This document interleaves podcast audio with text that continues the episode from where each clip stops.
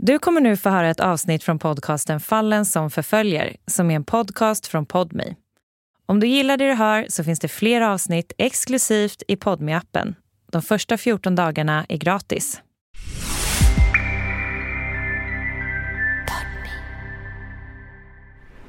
Det här programmet innehåller obehagliga scener. Alla lyssnare varnas.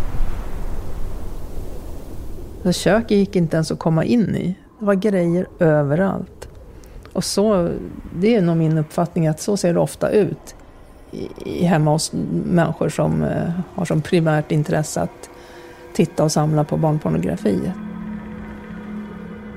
Det tar överallt. Man tillbringar all vaken tid framför datorn. Det sitter en man framför sin dator i ett radhus i södra Sverige. Han äter potatismospulver med en sked direkt ur förpackningen. Det här var ju februari. Det var ju på kvällen efter han kom hem från jobbet där. Kallt och blåsigt. Ute i mörkret har polisens nationella insatsstyrka omringat mannens bostad. Vi har ju koll på båda sidor naturligtvis på huset då, på, så att han inte ska kunna ta sig ut. Mannen vid datorn är pedofil och hans radhus ligger mitt ute i ingenstans. Det var ju ja, det var en radhus länge, så det var ett stort fält så, och en liten, liten grusåtervändsgata framför. Så det var oerhört svårt att få, försöka ha någon koll på honom. Ute i mörkret står även polisen Katrin Hagström Hägg. Tiden står still. Katrin och hennes kollegor har avlyssnat mannens dator under flera veckor. Han sprider och innehar tusentals barnpornografiska bilder. Och poliserna vet att de är tvungna att överraska honom med datorn påslagen. Inte för att han på något sätt var, vi trodde han var farlig eller så, utan det för att eh, vi ville ta honom med datorn igång helt enkelt. Vi hade ju kunnat se att han var ganska duktig på datorer. Han hade eh, krypteringsprogram och liknande. Så skulle vi ringa på så skulle han bara lätt kunna stänga ner datorn och så kanske vi inte kommer in i den någonsin. Poliserna ute i mörkret väntar på en signal. Så fick vi klartecken. Kollegor i Stockholm övervakar mannens dator och följer i realtid allt han gör. Då krossar man rutorna i huset och kastar in en hund i knät på honom i princip när han sitter där precis innanför. Mannen ramlar rakt bakåt ner på golvet med hunden över sig och poliserna skyndar in i det lilla radhuset. Snabbt in, gripa honom och sen våra I T-forensiker följde ju tätt efter då för att kunna påbörja eh, tömning av datorerna på en gång på platsen där.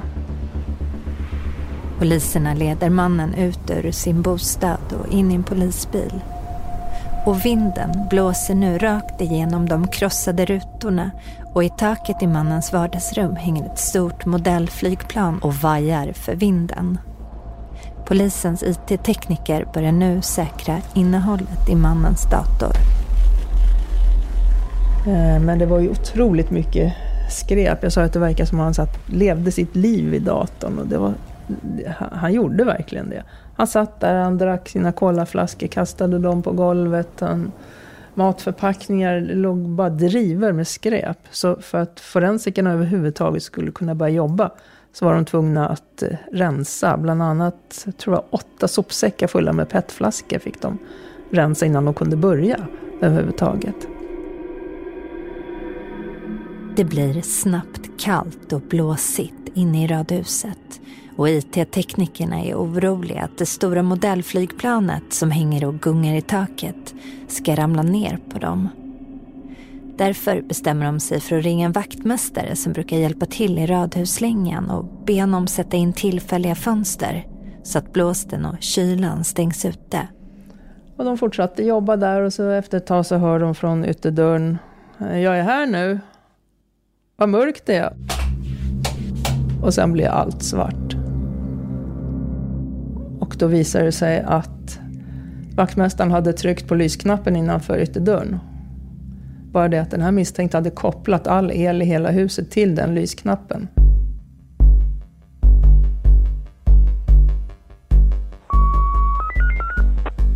trettio trettio. Vi hälsar god kväll. Det här är Fallen som förföljer. I tio avsnitt får du möta lika många poliser som jobbat ett helt yrkesliv på samhällets bakgård. Polismannen ringer efter ambulans.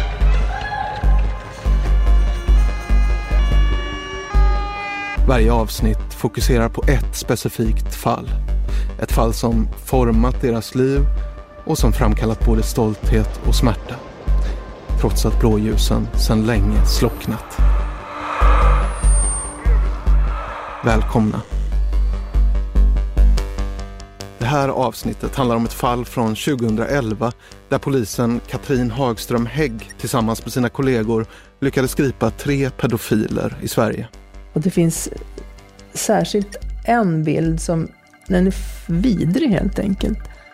Om hemlig avlyssning, fruktansvärda videoinspelningar och ett intensivt sökande efter en utsatt flicka.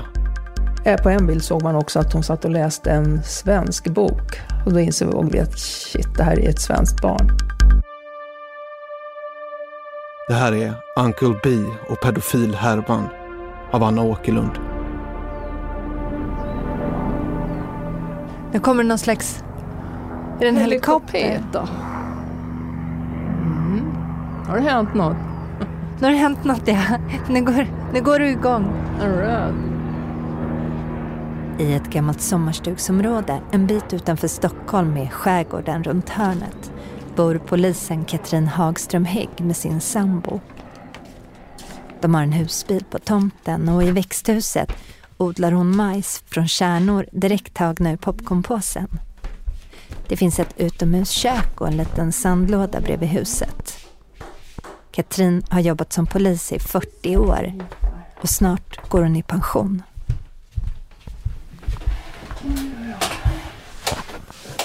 Då har vi fått över klass B åtta på Polishögskolan nittonhundraåttiotvå. Så där är jag. Ja, men jag kommer ihåg, det första man fick göra det var ju att gå och prova ut uniformer. Och då, ja, allt skulle ju vara det minsta man bara kunde få på sig. Det var väldigt praktiskt. Så tajt som möjligt skulle man ha då. Jaha, du vill, ni mm. ville att det skulle mm. sitta åt liksom. Ja. Varför då? Det är snyggare, men inte några bylsiga grejer. Och hur jag just kom in på polis, ja. Jag tror kan vara ja, både där att kunna göra skillnad, hjälpa människor, men också att det lät lite spännande. Jag hade egentligen, jag kände ingen som var polis, jag hade väl inte ens kommit i kontakt med en polis direkt. Ingen i släkten som är rätt vanligt att andra har, men nej. Efter gymnasiet jobbade Katrin tre månader på Pressbyrån. Det är hennes enda yrkeserfarenhet, förutom alla år som polis, säger hon. Men jag hade heller inga, tror jag, eller ganska luddig föreställning om hur det skulle vara. Ja, det var nog liksom först efter de där första tio månaderna på skolan, när man kom ut i verkligheten, som jag fick en uppfattning om hur det var egentligen. Att ja, träffa missbrukare, psykiskt sjuka, brott, våld. Det var ju ingenting. Jag är uppvuxen på Ingarö. Såg väl knappt en polisbil där ute. Det hände inte så mycket heller. nittonhundraåttiotvå, när Katrin gick ut polishögskolan, blev hon ordningspolis i Farsta i Stockholm. Där fick hon lära sig vad polisyrket innebar utanför skolans skyddade värld. Man är ändå van att träffa människor i kris och i olika situationer. Och man har varit hemma i de här eh, lägenheterna där misär och det är missbruk och psykisk ohälsa. Så att, ja, jag vet liksom hur det kan se ut. Och man, har ett, man blir inte förvånad om man säger så. Man vet att människor lever under olika förhållanden och olika förutsättningar i livet. Sen blev Katrin Hagström Hägg kvarterspolis och närpolis för att nittonhundranittiosex börja på krim och på sexualbrottsgruppen i Farsta.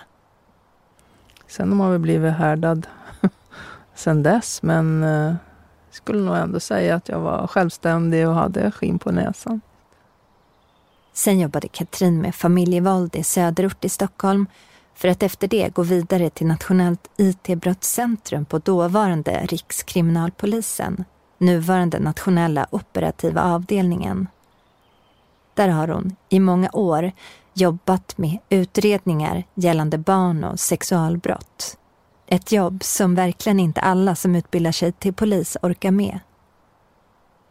Förra året bytte Katrin jobb till S U, särskilda utredningar. Och där tror hon att hon blir kvar fram till pension. Du har inte jättemånga år kvar. Hur kommer det bli att sluta, tror du? Det blir nog inga problem. I många år har Katrin varit tvungen att se ondskan rakt i vitögat och tagit del av bilder och videofilmer på barn som utsätts för sexuella övergrepp. Hon har jobbat med en brutal sida av samhället och en del av polisyrket som någon måste orka med. Katrin säger att hennes fokus har varit att göra skillnad i samhället, få fast pedofilerna och hjälpa barn ur fruktansvärda situationer och inte rygga undan. Då hjälper hon ingen, säger hon. Men det är många som inte pallar och som snabbt slutar på avdelningen. Och Katrin får ofta frågan hur hon har orkat. Ja, vi har ju haft handledning i olika omgångar på, med olika inriktning och olika personer, men jag kan väl inte riktigt påstå att det direkt har gett mig så mycket. För det, det är svårt för utomstående att sätta sig in i ändå det vi jobbar med och vad det innebär. Vi, vi, vi pratar nog i så fall mer med varann som har exakt samma erfarenhet och vet vad det innebär. Nu har jag jobbat med det här sedan nittiosex och jag tänkte jag är klar med så här långt och ändå lyckas sätt att hantera det, så jag har ju en uppgift att lösa. Ja, men så märker jag också att när man har fått lite distans till det, när man inte tittar på barnpornografi eller man inte har gjort det på länge, då reagerar man starkare. Det har jag märkt att det är något sånt. Men annars blir det såklart en tillvänjning, normalisering, och man tittar, och som jag sa, att man har en uppgift att lösa, och att när det gäller en bild då kanske du ska försöka identifiera barnet, det är det viktigaste. Man tittar på detaljer runt omkring och jobbar på det sättet istället. Eh, och som, som jag är inne på också, att alla övergrepp är ju inte jättebrutala och våldsamma, utan det finns ju otroligt mycket bilder också, ja, där barn poserar och eh, eh, det allra värsta, det är nog av filmer och med ljud, och som skildrar naturligtvis övergreppen. Var är vi någonstans nu? Nu går vi in i mitt lilla växthus. Kan du berätta, vad har du här för någonting? Ja, vinrankar i hörnet. Som ser ut som det blir massa vindruvor i år. Är de gröna eller röda? Är gröna. Och sådana här tips jag fick i början när man skulle välja. Om man tänker sig att de ramlar ner på golvet, och röda ser inte så trevligt ut när de mosas mot stenplattorna.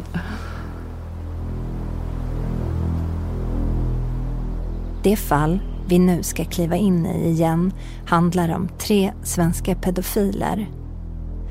Och jag vill varna känsliga lyssnare för obehagliga scener i det här avsnittet som rör just sexuella övergrepp mot barn. Och alla namn som används i beskrivningen av fallet är fiktiva. Ja, i oktober tjugohundratio så fick vi information från U S A, från I C E, en organisation som heter I C E, Immigration and Custom Enforcement.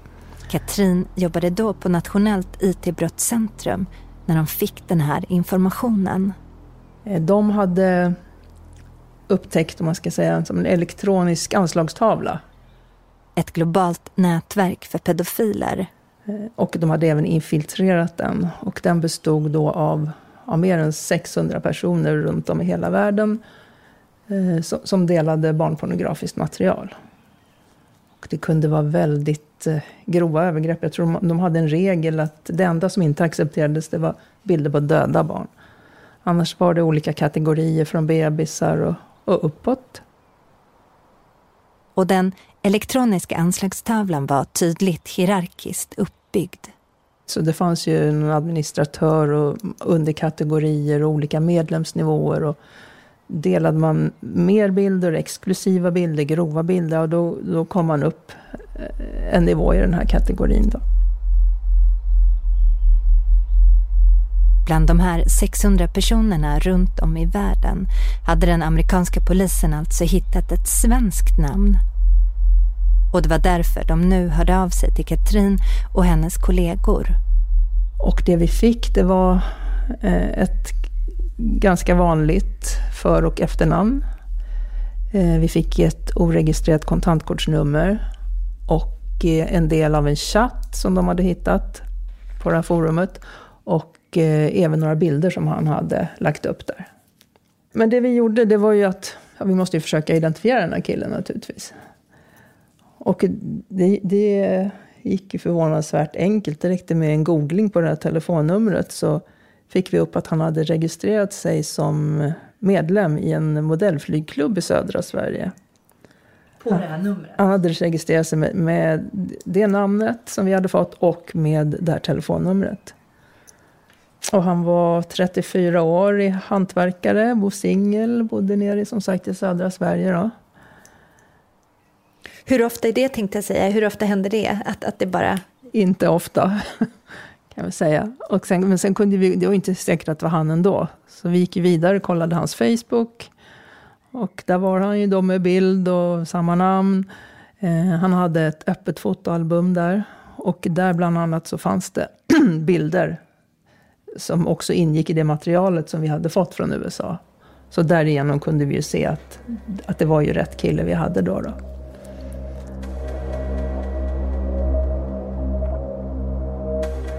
Katrin och hennes kollegor behövde nu mer bevisning för att kunna gå vidare. Och hur skulle de komma åt det? Då gick åklagaren med på att de skulle få avlyssna den misstänkta mannens internet och telefon. Och det här var första gången i Sverige som polisen fick lov att använda sig av den typen av hemliga tvångsmedel. Alltså hemlig avlyssning för den här typen av brott.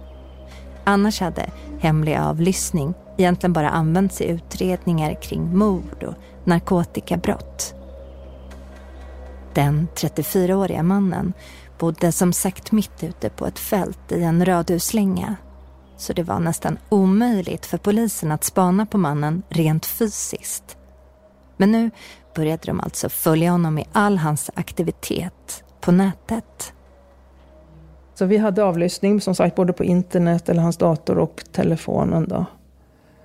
Och det var jättetydligt att han levde verkligen sitt liv framför datorn. Datorn. Datorn. Mm. När han kom hem från jobbet så direkt så satt han så där så satt han där hela kvällarna långt in på nätterna ibland. Och det dröjde heller inte länge innan det började ramla in bilder som han hämtade hem. Och det var ganska stora mängder bilder. Och många föreställde en och samma flicka. Vissa av dem var taggade. Det stod Uncle B på dem. Och andra var inte taggade. Och man kunde se att den här flickan... Att det var, hon var i olika åldrar, olika situationer. Olika kläder, frisyrer. Så man förstod att det här var förmodligen ett barn som den som tog bilderna hade tillgång till. Leif, som vi nu kommer att kalla den här mannen för, hämtade alltså hem bilder någonstans ifrån på den här flickan som polisen ser i så många olika situationer och åldrar. Leif måste få bilderna från någon som har en nära kontakt med just den här flickan. Och sen på en bild såg man också att hon satt och läste en svensk bok. Och då insåg vi att shit, det här är ett svenskt barn. Och det här var ju tidigare okända bilder. på Nationellt I T-brottscentrum så har vi också ett eh, referensbibliotek där all barnpornografi samlas. Och det, de här bilderna fanns inte där, så de, de var tidigare okända för oss. Och vi insåg att det är jätteviktigt att försöka identifiera den här flickan för att försöka rädda henne. Och vi, med utgångspunkt från de här bilderna, det fanns ju ja, en speciell säng som bara såldes på Hallén. Så det var när hon satt i någon speciell bil och utemiljö, det var några bunkrar på någon strand. Och vi jobbade som sjutton på att försöka hitta det här och kontaktade olika företag och liknande. Och de här bilderna, det var ju både som man säger, vanliga bilder men även övergreppsbilder och sådana som är klart bedömda som barnpornografiska. Eh, och som sagt, jag sa, vi fick, i oktober fick vi ju den här ingångsinformationen. Sen i slutet på december så kom det in en bild på hans dator när den här flickan håller upp en skylt. Eh, där det står dels namnet på en känd rysk bildsajt där det är vanligt att man lägger upp barnpornografi. Och sen eh, stod det trettioförsta december tjugohundratio, Uncle B. Och det här är någonting som är jättevanligt i barnpornografiska sammanhang. Det är ett sätt att visa att man har exklusiv tillgång till det här barnet.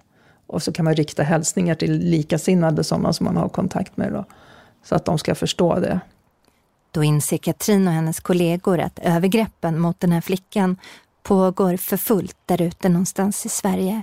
Och att de måste agera snabbt. Nu lägger de allt sitt fokus på att försöka identifiera flickan. Vem är hon och var finns hon någonstans? Och då eh, fanns det ett forum för alla, hela Polissverige där man kunde lägga upp information. Så då la vi ut eh, bilder på den här flickan och på olika miljöer och efterfrågade då om det var någon som kände till henne och hade sett henne.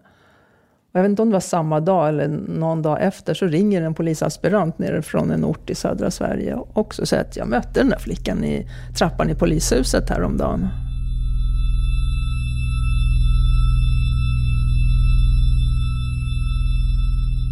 Och vad är oddsen för det liksom? Ja.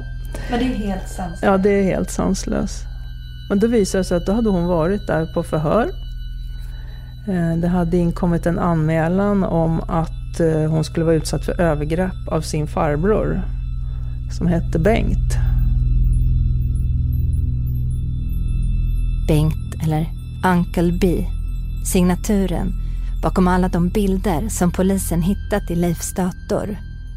Flickans moster har alltså tagit med sig Elin, som vi nu kommer att kalla flickan för, till polisen. Där har Elin precis varit med om ett förhör. Men på, på förhöret som hon var så hade, sa hon ingenting, så man skulle precis lägga ner det där ärendet. Och vi började titta lite på den här Bengt då, och det visade sig att han var ju tidigare dömd för barnpornografi. Och han bodde då tre mil ifrån den här killen som vi hade avlyssning på. Så vi har då en som har tagit bilder på den här flickan, tidigare okända, och en som har dem, innehar dem eller har fått dem. Är det en slump eller är de bekanta, är de medbrottslingar till och med? Och ungefär i samma veva så såg vi på den här första killens, Leif då, hans dator. Då var han involverad i en chatt där de pratade om att åka till Cebu på Filippinerna. Och att den ena hade en kontakt som skulle kunna arrangera någonting som de kallar för Youngers Party, där de skulle ha sex med barn då helt enkelt. Och vi kunde ju naturligtvis inte låta honom åka dit och riskera att han faktiskt skulle utsätta fler barn för övergrepp. Så vi insåg väl att nu är det läge med tillslag på båda två de här. Och vi började med Leif, den första killen då, den som vi hade avlyssning på. Och han bodde i ett litet, som ett enrumsradhus mitt ute på landet. Det var jättesvårspanat. Men vi visste ju ändå att han, efter avlyssning så visste vi att han kom hem från jobbet och satte sig vid datorn på en gång. Kommer ni ihåg hur insatsstyrkan omringar Leifs radhus och sen krossar alla fönster och kastar in hunden i Leifs knä? Leif tas sen med in till polisstationen och I T-teknikerna börjar tömma Leifs dator. Då en vaktmästare kommer till radhuset för att sätta upp tillfälliga fönster då det är så kallt och blåsigt inne i radhuset. Och hur vaktmästaren öppnar dörren till det lilla radhuset och ropar: "Jag är här nu." Och sen blir allt mörkt i radhuset. Leif hade kopplat all el i huset till lysknappen i hallen. Katrin säger att hon och hennes kollegor många gånger har tänkt tanken på vad som hade hänt om de inte hade överraskat Leif med datorn igång. Om de istället hade knackat på.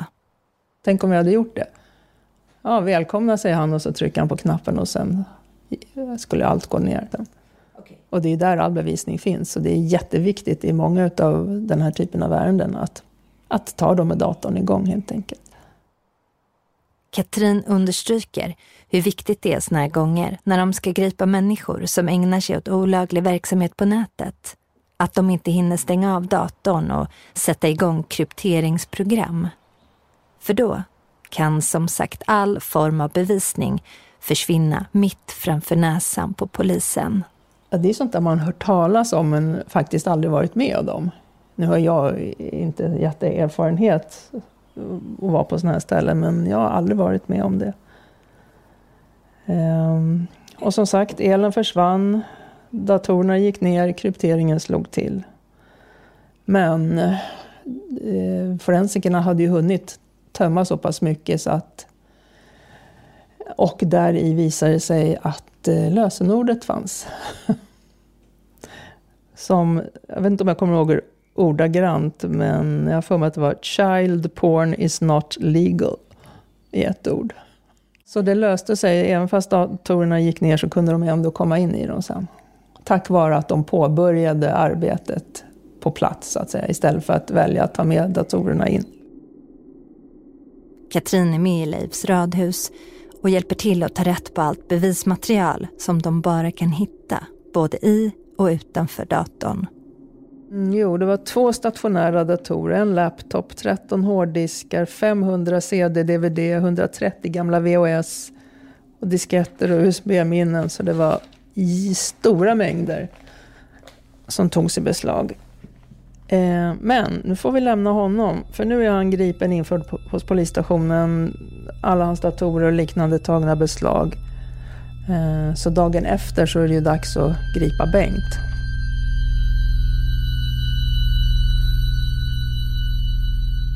Ankel Bengt, som alltså är farbror åt Elin. Och Bengt bor bara tre mil från Leif. Han bor på en gård tillsammans med sin mamma och pappa. Han var tjugosex år. Jag tror inte han hade något jobb. Och familjen var dysfunktionell på många sätt. De hade väl sex barn i familjen och endast ett av dem hade har gått ut skolan egentligen. Och det var också hon som hade gjort den här anmälan om, som var anledning till att flickan var på polisstationen. Om att hon misstänkte att då hennes ena bror förgrep sig på flickan. Eh, gick rykten om övergrepp mellan familj, familjemedlemmar. Eh, och ska vi se, två av de här barnen då, av de här sex syskonen, en flicka och en pojke, de hade ju egna barn, och just flickans dotter Elin var den flickan som var på bilderna då. Och när vi började utreda det här så kom det fram att Bengt ofta passade syskonens barn, och då framförallt Elin. De kunde ju leka i timmar och, och passa an alla barn. Ja, då gick de iväg tillsammans och var för sig, liksom avskilt från de övriga. Och det gick så långt så att familjen skämtade om att de var som ett par. Jag tyckte det var lite gulligt sådär. Bland annat så hade de delat på så, du vet, sån här halsband med som ett hjärta, så kan man dela så man har hälften var. Sånt hade de. Så Bengt och Elin. Bengt och Elin. Och eh, när vi sedan tittade på bilder och filmer så såg man ju att det här var ju fullständigt normaliserat för henne.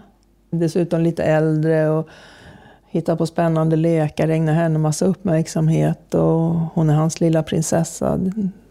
Det är nog fullkomligt naturligt. Om hon var sju någonting när vi kom in i bilden här för mig. Gripandet av Bengt gick lugnt till på gården och Bengt förs även han snabbt till polishuset och Katrin och hennes kollegor gör ännu en husrannsakan. Och eh, Bengt hade inte jättemycket, jag vet inte ens om han hade en egen dator, däremot så hade han ett minneskort som vi tittar på. Där låg både filmer och bilder och från dem, jag kommer ihåg jag satt och tittade på de här och just att det är olika situationer, hon är i olika ålder, olika frisyrer och kläder och allt möjligt, så kunde jag räkna till minst sjuttiofem vaginala, anala och orala våldtäkter på den här flickan. Och just på de filmer där han begick övergrepp på henne, bland annat så var det på övervåningen hemma hos då farmor och farfar, flickans farmor och farfar. Och man hör röster där de andra håller på och stökar i köket och ropar att maten är klar. Och hon liksom avbryter, just, just då är det ett eh, oralt, en oral våldtäkt som pågår. På videofilmen hörs hur Elin avbryter aktiviteten och svarar, jag kommer snart. Så det är som, som att det inte är någonting. Det är fruktansvärt, verkligen. Katrin och hennes kollegor hittar även filmer på Bengts brors barn som Bengt har börjat grooma. Filmer där han är ute med sin brors son och kissar med honom i skogen och liknande situationer. Och under den här utredningen så blir vi kontaktade av italiensk polis också som precis hade gripit en, en förövare där. Som då hade haft kontakt med Bengt. Och de hade delat bilder och den här italienaren, han var mer intresserad av pojkar så det var väl, jag vet inte om det var på hans initiativ, men han pratade ju om att han ville ha material på den här pojken då. Som om det kanske var anledningen till att han, att han började grooma honom och förbereda honom för kanske kommande övergrepp. Och där återigen, när vi pratar om de här skyltarna som barnen kan hålla upp, så satt de två mindre barnen också med varsin skylt, uppklädda i sina finkläder. Och det framkom i utredningen att de trodde att de höll upp en önskelista till tomten. Och istället så var det så grova sexuella anspelningar på de där skyltarna. Leif och Bengt hade aldrig direktkontakt med varandra. Utan polisen tror att Leif laddade ner Bengts bilder och filmer på Elin från en rysk bildsida. Där Bengt i sin tur delade med sig av innehållet. Och förmodligen var det bara en slump att Leif och Bengt råkade bo så nära varandra. Katrin berättar att ofta byter pedofiler bilder med varandra. Det är inte alls lika vanligt att bilderna säljs mot betalning. Och Katrin och hennes kollegor försöker nu förstå var bilderna och filmerna från Bengt och Leif hamnat. Polisen i U S A hade bland annat hittat barnpornografiska filmer där de inte kunde identifiera förövarna eftersom ansiktena var blurrade. Men de filmerna hade då Bengt i sitt beslag utan att ansiktena var blurrade. Eller så, det. Så tack vare det så kunde de identifiera de här två männen och gripa dem då i U S A. Så det var ju ytterligare en liten utveckling på det hela. I alla fall, Bengt dömdes till sluten psykiatrisk vård med särskild utskrivningsprövning. Det sista vi hörde från honom det var att han satt då på rättspsyk och laddade ner barnpornografi. Men hur kan det vara möjligt? Därför att då anses man vara patient och då har man rätt till att ha en dator. Man kan tydligen ta bort den från dem om de missköter sig en period. Och det hade man gjort, men då, trot eller ej, då kommer delar av hans familj dit och protesterar och kräver att han ska få tillbaka det. Inom polisen är det inte så många som orkar jobba med att utreda pedofiler. Katrin har orkat i många år för att någon måste göra det, säger hon. Och försöka rädda så många barn det bara går att rädda. Men hon säger också att en brutal sida av just det här yrket, förutom att behöva ta del av alla bilder och filmer, är just tanken på vad som händer med de utsatta barnen efteråt, vad de får för liv sen. Katrin säger att även om de lyckas gripa förövarna vet hon också att det inte automatiskt betyder ett lyckligt slut för barnen. Vi fick ju de här dömda och jag vet inte om man kan påstå att de här barnen blev räddade direkt, men de kom i alla fall bort från eh, övergreppet, eller om vi pratar Elin då. Så är det ju. Men jag måste erkänna att det ibland känns det lite som pest eller kolera. Liksom hur man än gör så blir det aldrig en perfekt lösning. Hur då menar du? Men säg att du har ett barn som blir utsatt för övergrepp av ja, pappa, säger vi för enkelhetens skull. Ja, visst, du griper pappa, han blir dömd, han hamnar i fängelse och barnet sitter där utan pappa med skuldkänslor kanske. Man gör ingenting, övergreppen fortsätter. Man placerar i fosterfamilj. Även om övergreppen upphör så kanske det blir det inte en, ändå en perfekt lösning liksom. Eller som vi också jobbade med på Nationellt it-brottscentrum och som varit allt vanligare på senare år. Livestreamade webcam-shower från Filippinerna framförallt. Även om du griper någon här så fortsätter ju misären där. Och blir mamma som tillhandahåller de här webcam-showerna, blir hon gripen och dömd till tio års fängelse. Då kanske barnet hamnar på gatan istället. Så det är, liksom, det är svårt att känna så här, ja! Nu vart det perfekt, utan nej, det blir aldrig perfekt. Finns det barn som liksom är med dig på något sätt i tankarna, alltså som du återvänder till, alltså som du har svårt att glömma eller släppa? Eller? Så kan det ju vara, och det behöver ju inte alltid vara de som varit utsatta för de värsta övergreppen till exempel. Utan det kan ju vara sådana som lever i misär och där är vanvård och kärlekslöshet, den typen faktiskt. Och det finns särskilt en bild som, den är inte barnpornografisk, men den är den är vidrig helt enkelt. Då är de på ett hotellrum och Leif sitter i sängen iklädd kalsonger och t-shirt. En liten naken flicka, just tre, fyra år, sitter upphopkrupen bredvid honom. Liksom t- trasiga tänder, och man ser att hon tittar över hans axel och hon ser fullständigt skräckslagen och liksom lite uppgiven ut. Det är som att det inte är första gången hon har varit med om det här och hon vet vad som ska hända. Men hon tittar liksom bedjande på någon som står bakom honom i rummet. Och då på tidigare bilder har man sett att det är en ung kvinna som kommer med den här flickan. Till. Så det är förmodligen hon som står där. Medan han då lutar sig mot henne och ja, ser så här riktigt äckligt lysten ut. Ja, det är en f- så stark bild. Man ser liksom deras olika ansiktsuttryck.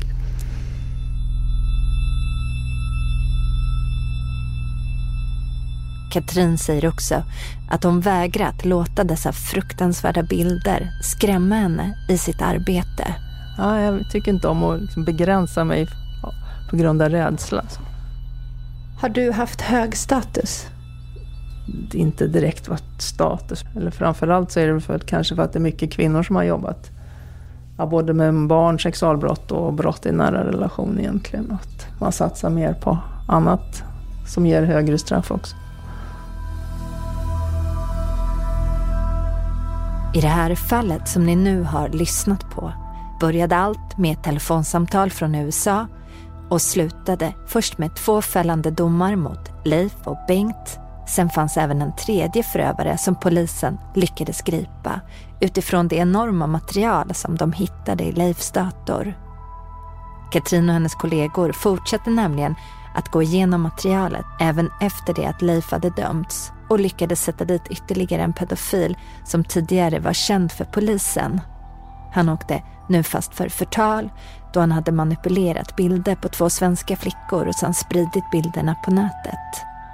Det här har varit ett fall som förföljt Katrin Hagström Hägg genom karriären ur en känsla av stolthet över den polisinsats hon fick vara en del av.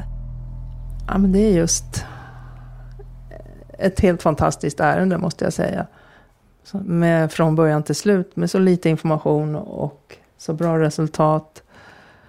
Eh, och att det är ett ärende som man får gåshud av när man pratar om, helt enkelt. Och att, hur det visar att det ena leder... Om man, den som söker, han finner lite grann. Om man orkar gräva och vända på allting, då lönar det sig till slut. Och kanske försöker tänka lite utanför den berömda boxen och att testa metoder som kanske inte är vanligt i den typen av brott. Hur långt man ändå kan komma.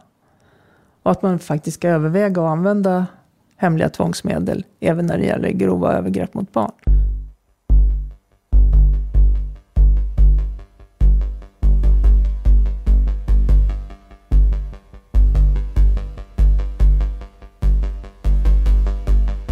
Du har hört Uncle B och pedofilhärvan. En exklusiv Podmi-produktion av Anna Åkerlund och Soundtelling. Vignettmusiken är gjord av Jukka Rintamäki och resten av musiken i programmet är från Epidemic Sound och Soundly. Mix Fredrik Nilsson, grafisk design Johan Erkenvåg och exekutiv producent hos Podmi var Joni Söderström Winter och Lovisa Falk.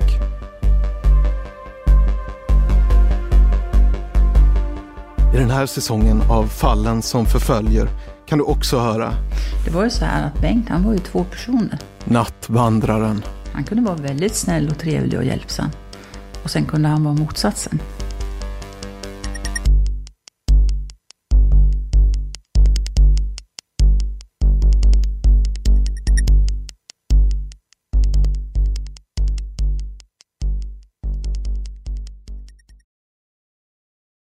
Du har lyssnat på podcasten Fallen som förföljer. Vill du höra fler avsnitt finns de i Podmi-appen. De första fjorton dagarna är gratis.